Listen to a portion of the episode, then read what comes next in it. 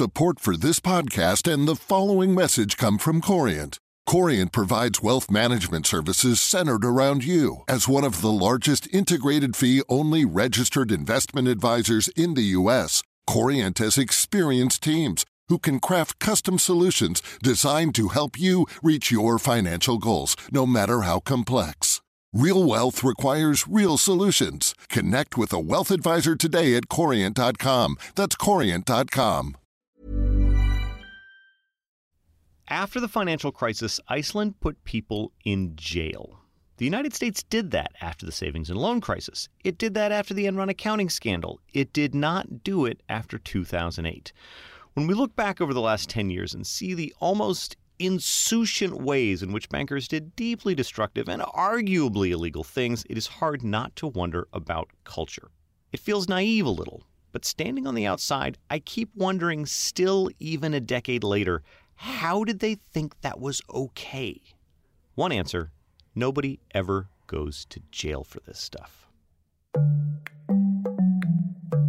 This is Alphachat, a project from the Financial Times and the Rhodes Center for International Economics and Finance at Brown University. I'm Brendan Greeley. Before we start, I have some housekeeping. I am on book leave this summer. Here's what that means you won't be hearing a lot of my voice during the next few weeks. You're going to hear more from Izabella Kaminska and Jemima Kelly and all of the other people at Alphaville. Back to bankers. In March, the group of 30, that's a bunch of wise people who work in finance, released a report about banking culture. That is, what's wrong and what needs to change. I sat down at the Rhodes Center in Providence with some of the people who helped put that report together. Elizabeth St-Onge of Oliver Wyman, Nick Le Pan, who's the former superintendent of financial institutions for Canada, and Stuart Mackintosh of the group of 30. We talked about how banks prioritize speed, about how they link pay to sales, but we started by asking what exactly the problem is that the group of 30 wants to solve. There's lots of evidence over the past five to 10 years, and some of it quite recently, that there were breakdowns in the conduct of how banks treated customers that are attributable to the culture in the bank not being the way you and I would expect it to be and want it to be. And the group of 30's view is that that is primarily a problem that banks have to play a huge role in fixing. Regulation can do some things, but banks themselves have to take the lead, their boards, their management teams. And so we set out to see how that's going. How have we made progress since the financial crisis in in having improved cultures in these organizations, improved systems to measure and manage and monitor those cultures, and prevent some of the kind of horrendous occurrences that have cost so much both to customers, communities, but also to the organizations themselves. Well, so Stuart, let's start with the crisis. It does seem surprising that we could look back now 10 years and say something that went that wrong didn't cause wholesale change in the industry. So, what was it about the immediate post crisis period, about, you know, when many countries were open to a completely different approach to finance that failed to create meaningful change so that we're still looking at culture as something that we need to address? Well, first of all, I think getting culture right, correcting those bad behaviors, those problematic norms, the problematic cultures within firms takes a long time anyway. So when trying to fix the problem is a long-term challenge. It takes it takes years and years and constant focus by the leaders, by the by the CEO, by the chair. So it's a long-term thing to fix. So it's not it's not easy just to change the system and create fixes to the broken banking culture. So that's that's first of all uh, what I would observe. But but I, I I would also say that it's also arguable that in in response to the global financial crisis, uh, we didn't prosecute enough people for their failures. Remember, we did prosecute people after the collapse of the tech bubble. Senior CEOs who were found to do serious wrong went to prison. We didn't send bankers to prison, and people are very angry even today about that. And perhaps that's part of the failure was that we didn't hold people to account at the outset, but then getting the banking culture question correct and on the right uh, trajectory is also a long term project. So it's easy to draw a line from Stuart, as, as you've said, the failure to prosecute bankers um, to deep anger among voters. I think we've seen that consequence in a number of countries, among them uh, the United States. Um, but how did that failure affect the banking industry itself? Can we try a counterfactual? What might have happened culturally within the industry had there been a few prominent prosecutions of CEOs? Well, I think we would have signaled to people uh, that we were more serious about this. Uh, and other countries, of course, have done that. So you think about Iceland, the former prime minister of Iceland went to prison. Most of the leading bankers in Iceland went to prison. Now, it's not the only solution to the problem, but it does signal to the population that we're taking it seriously. Now, we think that bankers today are taking it much more seriously, that they understand that their banks have to get the culture question right for them to be long term sustainable institutions that provide for their employees, for their clients, and for society broadly. But there were other instances in, in the immediate uh, response to the global financial crises outside of America where, yes, people were held to account immediately. And then the reform process began. Uh, there were a number of things that, that Iceland did that were sort of beyond the pale, that were inconceivable before that. Capital controls, for one. That was just something that nobody thought would, a modern economy would do, A, and B, that it would work, as well as it seems to have worked for Iceland. But Nick, jump in here.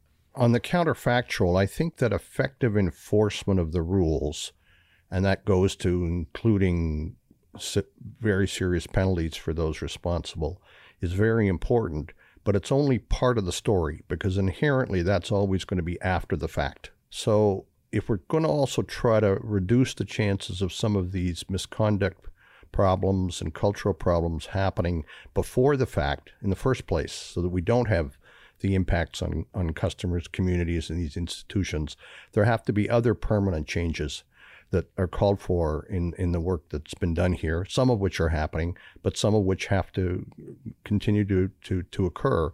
And, and it is a permanent mindset change. It's not the kind of thing where we can say we're getting from here to there and now we can declare victory and stop worrying about this. Organizations that have great cultures care about it on an ongoing basis, day in, day out, to, to build value. Yeah, and I wanted to pick up to what uh, Nick said about it not just being um, about the rules and the laws. You really, I mean, rules are important, but you don't want to just have a rules based organization. No one feels good about working always within rules. You also want principles based and values based organizations. Employees feel good about organizations that they're affiliated with and work with that are positive, that they feel are doing the right things, and they come to work fully engaged, motivated to do the right things. And that's where you want to get as an organization, as a leadership. You want your people to want to do the right thing not because they have to, but because they want to. It seems like one of the challenges that we're looking at inside of a banking organization is that people want to succeed by the value system that's important to them. And so it seems to make sense what you're saying that if you want to if you want to succeed according to the value system of the bank, the bank wants to do good, you want to be a part of that mission. But that is at odds with the value system that we all know to be true inside many banks, and particularly the ones uh, that you know tend to have high leverage, that you know that tend to be um, you know taking big risks. Uh, is that the value system is if you can find a way to make a ton of money for the bank, that is the definition of success. How do you take that value system and change it? Well, we found that what has often occurred is that the banks that are best able to grapple with these cultural challenges and to actually reform their cultures and refocus them on things that matter, not just on the the financial performance, are those that have had crises but have lived through them, and there's been a sudden change. Crisis often is a moment of opportunity as as much as uh, as pain, and so they after that crisis, new leadership comes in. They're able to say, "We see what went wrong in UBS or in Wells Fargo or wherever it else it is, and we will now." Going forward, uh, champion these behaviors. We will embed them in the training of employees. We will exhibit them at the board. The CEO will exhibit those behaviors. We will champion it. We will give money. We will pay people for exhibiting those behaviors and we'll penalize those who do not. You're absolutely right. It's hard. It, it, it's hard to change cultures. And, and, and in fact, many cases, it's after a crisis that you can get that boost of action that then that creates dynamism and change. I think it's also very important that we not just think of this challenge as one that only happens in part of an organization or organizations that have high risks or that are the sort of kind of investment banking organizations that we talk about of casino capitalism, that sort of kind of stuff. Many of the issues that have occurred recently have been in the traditional retail banks and how they've treated what we would call as ordinary customers. Um, so, boards of directors, senior management teams need to consider that they have to be aware of what the culture really is in the organization, no matter what kind of a banking organization it is. And there's no one silver bullet. Uh, there is a combination of things that need to be there. It's not just the tone from the top where we're espousing uh, our values that we put on the wall. It's making sure that those are real, that they're lived every day, that they're explained to people, they're reinforced, that we provide the right incentives for people to abide by them. There's a whole host of parts of this to, to actually have uh, an organization that is well, uh, that has a good culture. And there are examples of great organizations in banking and outside of banking that have fantastic cultures. And we have to also understand that this is about the long term success and sustainability of the organization. And that may involve some short term give up in, in, in, in revenue. But it, but stewards of these organizations and the boards are key in this because they are eh, on behalf of shareholders are there in part for the long-term sustainability of the organization they have to keep that in mind. Let's try to diagnose the, a, a, problem. We've been talking about solutions, but I, I want to understand better when you look at something. We'll take we'll take something that that happened at a bunch of banks, the robo signing, where um, you know where banks foreclosed on people uh, without proper documentation, without proper process, um, and uh, you know that had very real consequences for people who suddenly found themselves without a house and no redress. Um, how does something like that? What is the cultural failing that allows something like that to happen. So before we talk about the solution, what's the diagnosis? Because that was we don't have to talk about any one organization. We can probably name five that did that. It's it's certainly the case that that, that you there's a massive process failure there. Where, where clearly the banks were in, were were engaged in trying to do as much business as fast as possible. So it was about the top line and and and you didn't care about the, the the legality or the process being appropriate. And clearly, that is a failure of senior and middle management, so, and it filters all the way down through the through the chain. So prioritizing speed. Yeah, prioritizing. That's, that's, so that's one yeah. speed over speed over process. And the misaligned incentives, something that we stress very strongly, which is, for instance, we argue in in the report that there should be a, a cut between. We should no longer link uh, sales performance and remuneration earnings of, of the employees. And that's something that we, we need to grapple with in banking more generally, which is the outsized incentives, even if the bank is performing badly as a result of the actions of those individuals. That has to stop. There needs to be direct linkage between the way in which you earn money and the uh, and not just how much you earn for the bank. So it's not what you earned, it's how you got there that But matters. that's a massive shift. That's a redefinition of what banking is. I don't think so. I think it's a redefinition of certain types of banking or certain ways of banking. But it is, it, as Elizabeth said earlier, most people go to work not just to earn money. They go to work because they're proud of the institution they work for, because they're proud of the goals of the of the institution and its role in commu- in the community and in society. And the banks need to be very clear about that those different overlapping goals and responsibilities. Yeah, we, we see many of the issues when they occur. There's two two fundamental, I think, sources of why this happens. One is, as Stuart was saying, the lack of clarity. You have to be really, really clear of what your organization stands for. What are your goals? What is your strategy? But also, as a senior leadership team, be clear about the trade offs.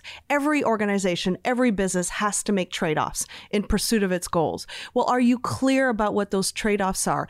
Because if senior leadership does not clearly you know speak out and and and sort of articulate what the trade-offs are they push those conflicts down to the front line. Now suddenly employees are stuck between what they think is the right thing to do what they think is expected of them what the goals of the organizations are.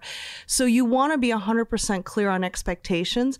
And then after that you have to have everything in alignment.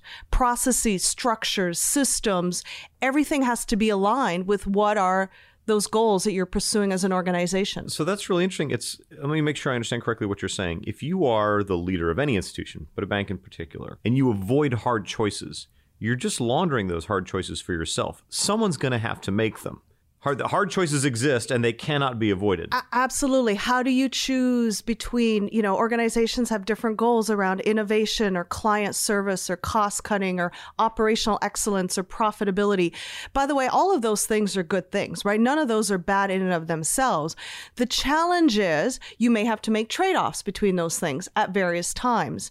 And you're right. If senior leadership is not making those trade offs, all they have done is push them down through the organization and people in their everyday life, because there aren't rules for everything, nor should there be, they're having to use their judgment.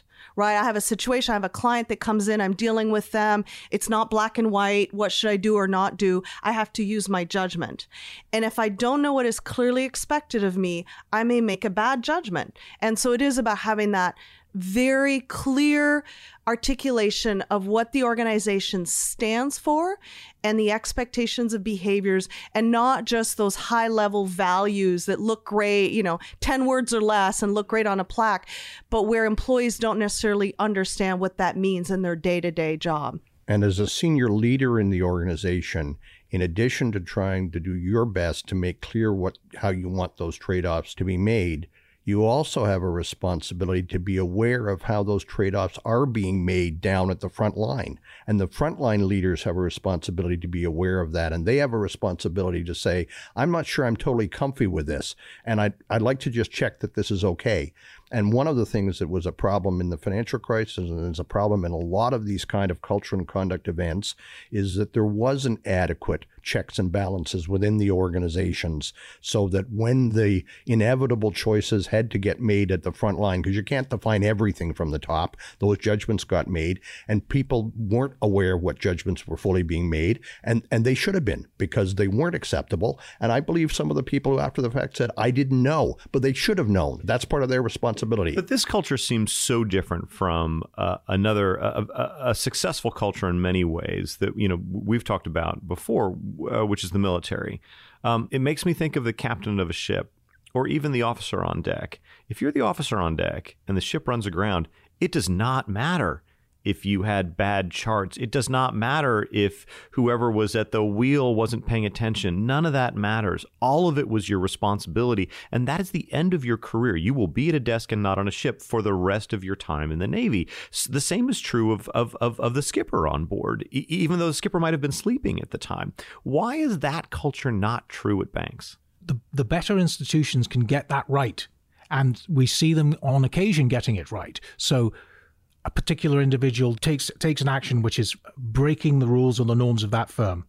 Somebody is has looked the other way and not seen it deliberately or you know willful blindness. And then their manager doesn't take the right action. In that in that case all of those people need to be fired. The reverse case is the the better one where the person takes immediate responsibility and puts his hand up and says i can see that this is going wrong immediately raises the issue, addresses it straight away. But I agree with you that the best institutions, there's Im- immediate first line responsibility throughout the institution. And that's why we say that you, it's not just enough for the leadership to embody culture, to do it, to believe it, to breathe it, to exhibit it on a daily basis all the managers throughout the institution have to understand it. And there has to be constant discussion and revisiting of those issues so that the people on the front line, when the difficult questions arise, when the difficult cases arise, can grapple with it in a reasonable way. And in fact, because the manager may not be there, say, for instance, we don't do business like that in this firm.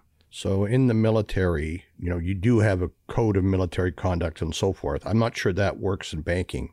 But the point I would make is that boards have it within their power today to hold CEOs accountable in exactly the way that the skipper is held accountable if there is a major breakdown in culture and conduct within an organization. They have that authority today.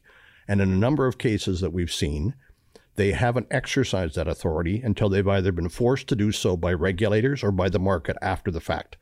So, part of what this report is focusing on is the huge accountability that exists on boards to exercise their responsibilities to hold people to account for the kind of failings that we're talking about.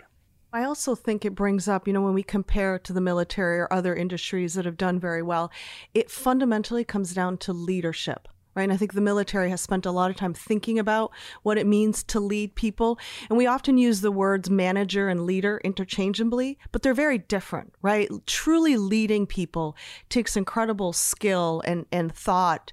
Um, and certainly when we did this report and all the interviews that we did, a lot of organizations are rethinking leadership. What does it mean? These organizations are incredibly complex and large and difficult to manage. And do they have leaders across every level, including middle management, not just at the very top, but across every level of the organization that are truly capable, that have the skills, the knowledge, the capabilities, and the understanding to lead people through, you know, to make the right judgment calls. Is there an institution that we can point to within banking where that culture works right now, where the head of a division will get fired for a compliance violation. Is that culture extant anywhere? I do think there are some examples. They tend to be slightly smaller. They're not the, the largest firms in the world.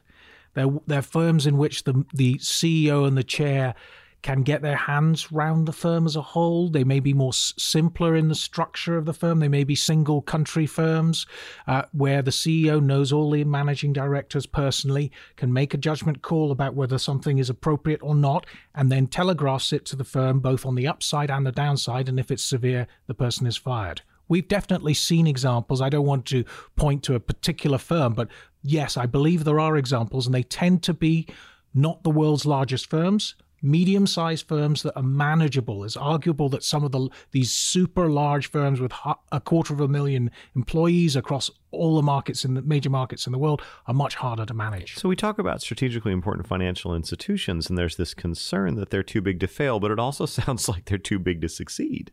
They are very difficult to manage, definitely. Very complex. We've been talking about the responsibilities of the board, um, which is great because it allows us to look at a specific structural part of a bank and say, look, you need to take more responsibility. You, you are uh, the skippers in this metaphor that we've been working on. Um, what about shareholders? Shareholders need to be able to hear we're going to do some things differently at this bank. And and your returns may not be great the next quarter the quarter after that or, or maybe for a while. Um, and it's just the thing that we have to do because it's the right thing to do. That communication uh, is not something that i have ever once heard on a bank earnings call. When we look at quarterly bank earnings we talk about you know fixed income results and private banking results and and we don't we don't talk about you know anyone ever having said look the results are not as good this quarter because we're trying to be better people. So how do we invent that kind of shareholder communication? So I, the part of the communication that i didn't hear in what you said was not only this is the right thing to do but this is the right thing to do and it is crucial for the long-term sustainability and profitability of this organization and that discussion does happen. It probably doesn't happen on a quarterly earnings call. And I would argue that one of our issues here is short termism versus long termism. Because long term thinking tends to more more focus on things like the sustainability and long term success of the organization. Um, and increasingly, we're seeing representatives of the investor community, um, managers of funds, and the report calls for more of this to actually be querying boards in their engagement with companies and with senior management. What are you doing to be aware of the culture in, in your organization? What are you doing to make sure you're promoting the long term sustainability of your organization? I think there's room for more of that. The report calls for more of that.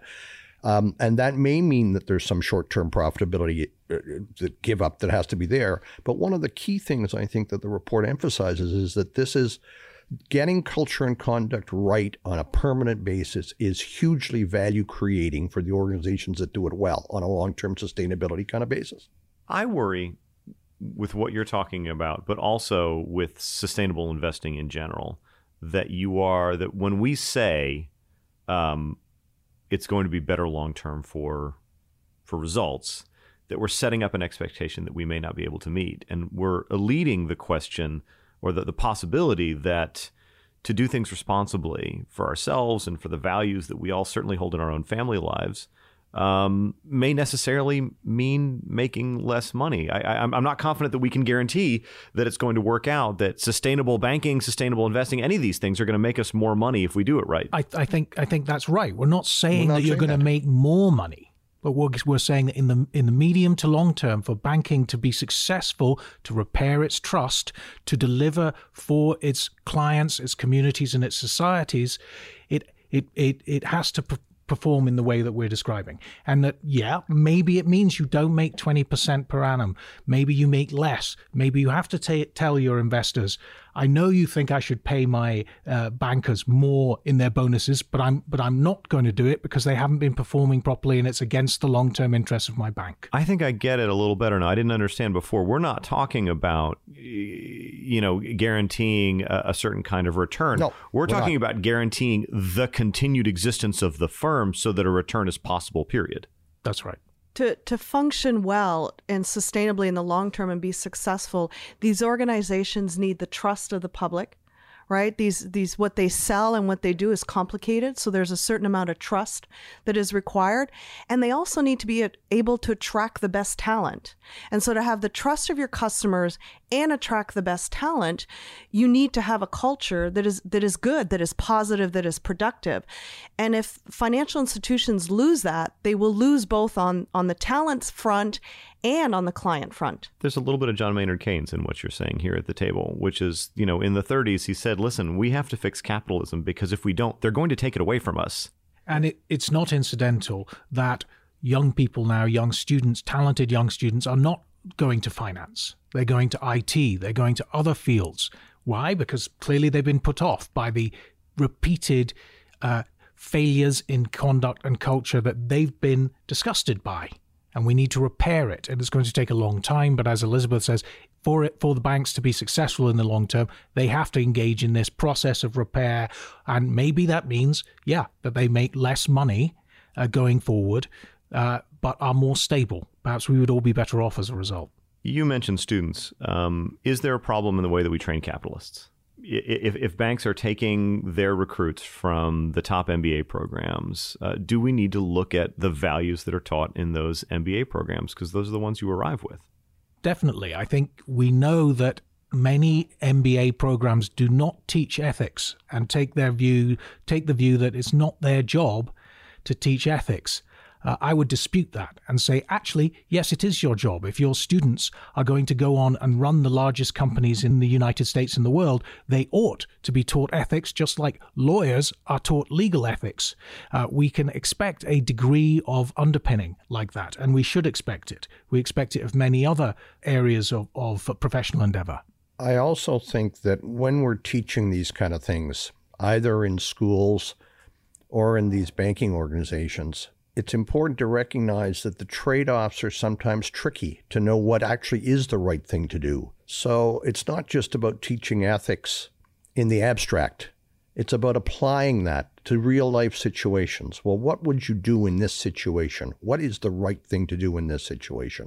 And that's, I think, important both in teaching in MBA schools and other places. I think it's also important within banks to explain to to frontline staff what does that nice piece of paper on the wall that talks about our values and our mission really mean in practice in real life circumstances and build opportunities for people who are unsure about how to deal with situations that arise that may be quite complex how to treat how to treat people properly according to the ethics that we really want here I mean, I think it's fascinating that, um, and I've never been able to put my finger on on why or exactly how, but there do seem to be two different spheres of of ethics that people who would never steal from a friend.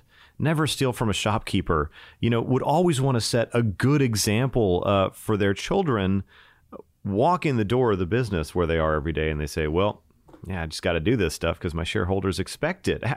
I mean, again, we're talking beyond banking. We're talking about an issue with business, but I see it again and again and again in the stories that I write that there are two spheres of ethics, and there's this, and, and it's and it's seen as acceptable that you walk out of your family sphere and into your work sphere.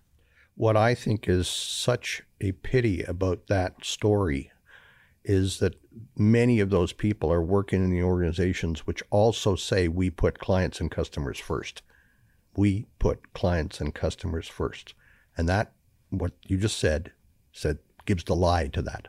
They don't. So if they really want to do that and they're really serious about doing that, there's a whole bunch of things that this report talks about that they can do to make that real. And the banks need to take on board this broader purpose. So they need to clarify their own cultural norms and behavior standards and, and embed them within the firm. And then they have to fully embrace this their key role in society and understand it's not just about shareholders. I would say also that remember that there are different cultures around the world that are, that operate uh, differently from the United States Anglo banking culture. The banking culture in Japan is completely different. The com- compensation rates are much lower. Uh, the notion that you would you would deliberately circumvent a rule is is almost unheard of there. So there are different ways of looking at it, and perhaps we need to learn some of the comparative lessons and, and perhaps yeah recast uh, in our minds the way in which banking fits within uh, within our markets and what it means to be a good banker. I think we know what it means. People know in their personal life, as you say, what what is and is not uh, ethical behavior, and that needs to be reflected in in the, in the sort of rules, but more importantly, norms and behaviors that we expect of them in the firm and which are embedded in the firm and demonstrated in the firm. Because some of the smaller and medium-sized institutions that Stuart referred to earlier that are doing this well the people who are running those organizations and work in those organizations think about so who am I going to meet on the street in my local store, in my local community, if I don't treat the customers well.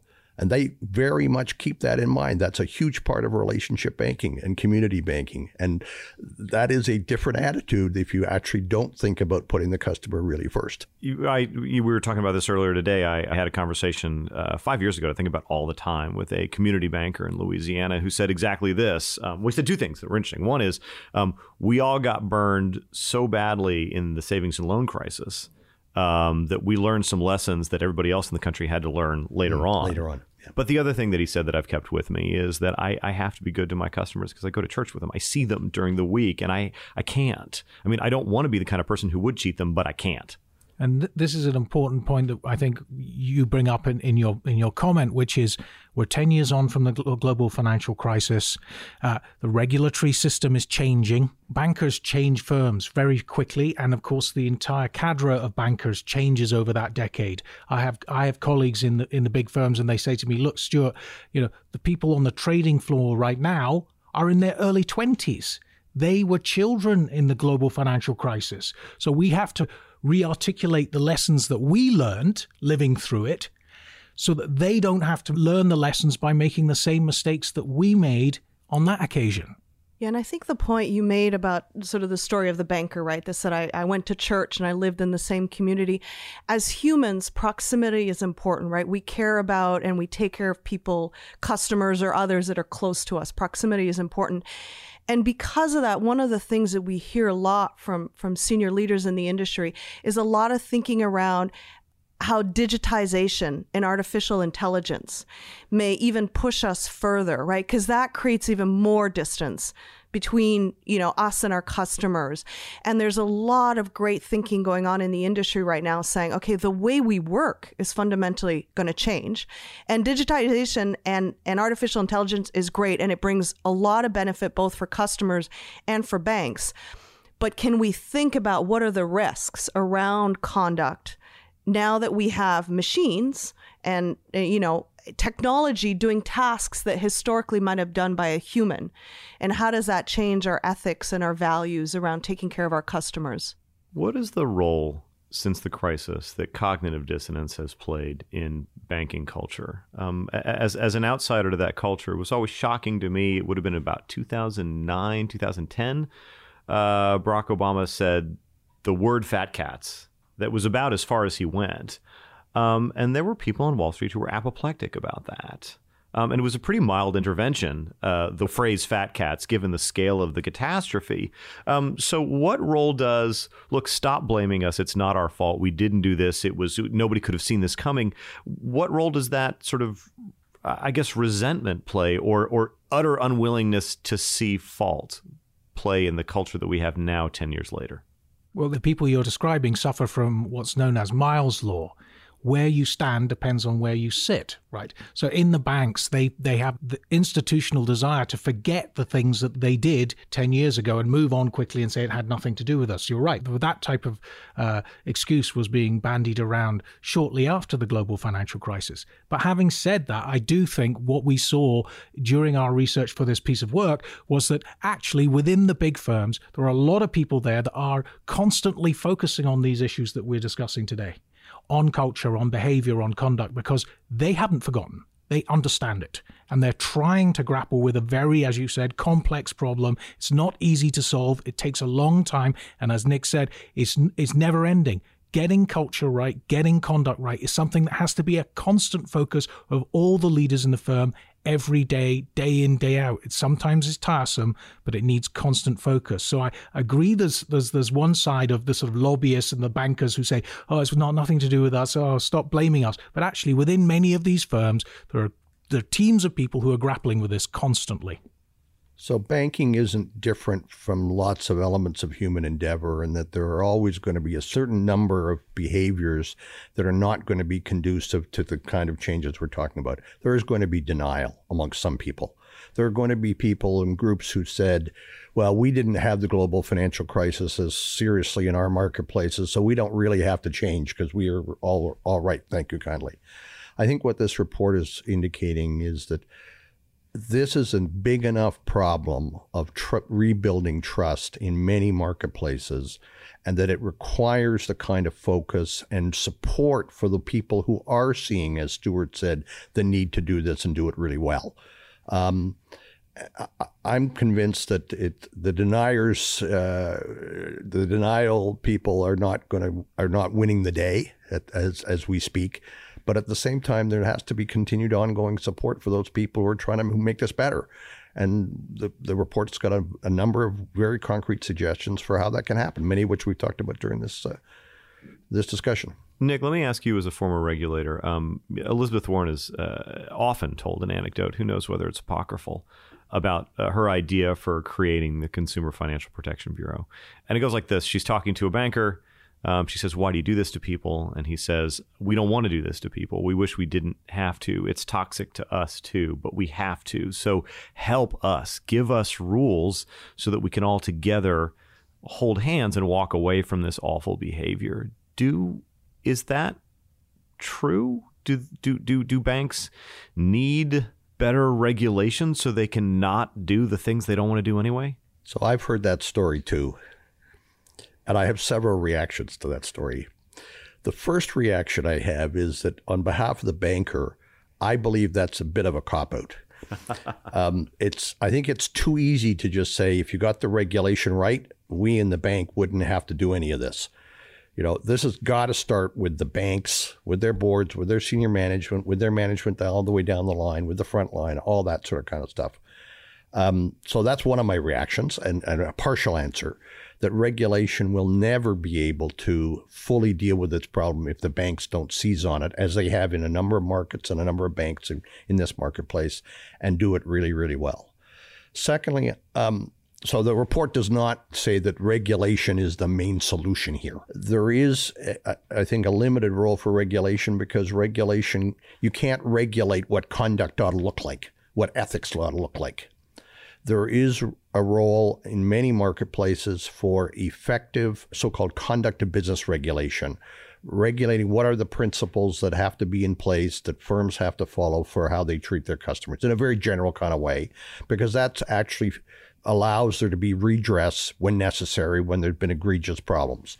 I don't want to comment on whether that regulation is exactly the right place in the U.S. compared to where it should be. That's that's something that you know, um, there have been there, there's a lot of debate on and all that kind of stuff. It's handled differently in different marketplaces. So there has to be a foundation of those kind of rules, but that's not enough to to solve this problem. Um, and and I come back to that banker uh, and think, you know, you can influence this hugely in how you run and lead your organization. Um, and I think, and this report thinks that's a that's a really important part of the solution. Let, let me ask one last question, um, and it's for for anybody. I wonder about who it is who gets to make these decisions. When we think about some of the worst abuses uh, of consumer banks, if we go back to the robo signing, I wonder whether that would have happened if there had been a senior executive whose family had been foreclosed on. That somebody who would have had the sort of the, the moral understanding to say, look, you just can't do that to people. I know what it's like to have that done to you. Um, does banking also need to fix who it recruits and moving beyond our traditional understanding of what the word diversity means to diversity from of where you're from diversity of what your income level was when you grew up uh, those sorts of things that give you the kinds of experiences that help you understand that there are certain things you don't do to your customers and and and, and if that is a problem what's the fix yeah, it's it's very important for these institutions to have multiple voices at the table, right? So diversity, as you said, all sorts of diversity, to have people that raise their hands and ask questions, for them to challenge and challenge in a positive way, right? To ask questions of one another and challenge each other and bring new thinking to the table. And that is another area that we're seeing a lot of institutions focus on. It's it's difficult. It's difficult to create that diversity. But I think representing customers and the customer base is very diverse. So you want a leadership team that represents the client base, that represents the, the societies and the communities in which they operate.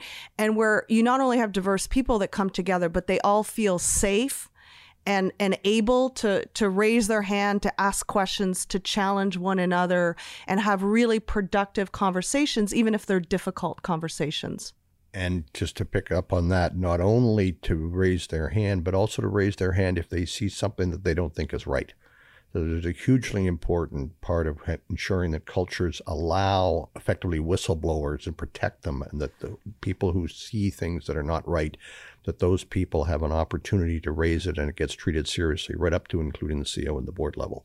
I agree with Elizabeth that the organizations that are really doing well at this are thinking about what kind of diversity they need given the client base that they have and given who they're trying to serve. And they're trying to ensure that you have that mix of people with more than just our standard kind of definitions of diversity.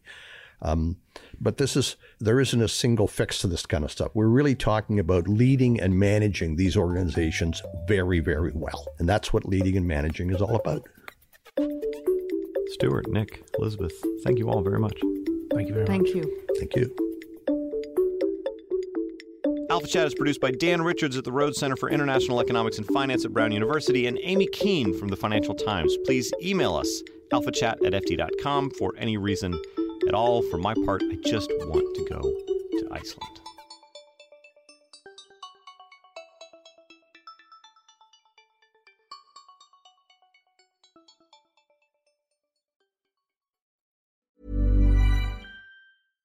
Support for this podcast and the following message come from Corient. Corient provides wealth management services centered around you. As one of the largest integrated fee only registered investment advisors in the U.S., Corient has experienced teams who can craft custom solutions designed to help you reach your financial goals, no matter how complex. Real wealth requires real solutions. Connect with a wealth advisor today at Corient.com. That's Corient.com. Planning for your next trip? Elevate your travel style with Quince. Quince has all the jet setting essentials you'll want for your next getaway, like European linen, premium luggage options, buttery soft Italian leather bags, and so much more and is all priced at 50 to 80% less than similar brands. Plus, Quince only works with factories that use safe and ethical manufacturing practices. Pack your bags with high-quality essentials you'll be wearing for vacations to come with Quince. Go to quince.com/pack for free shipping and 365-day returns.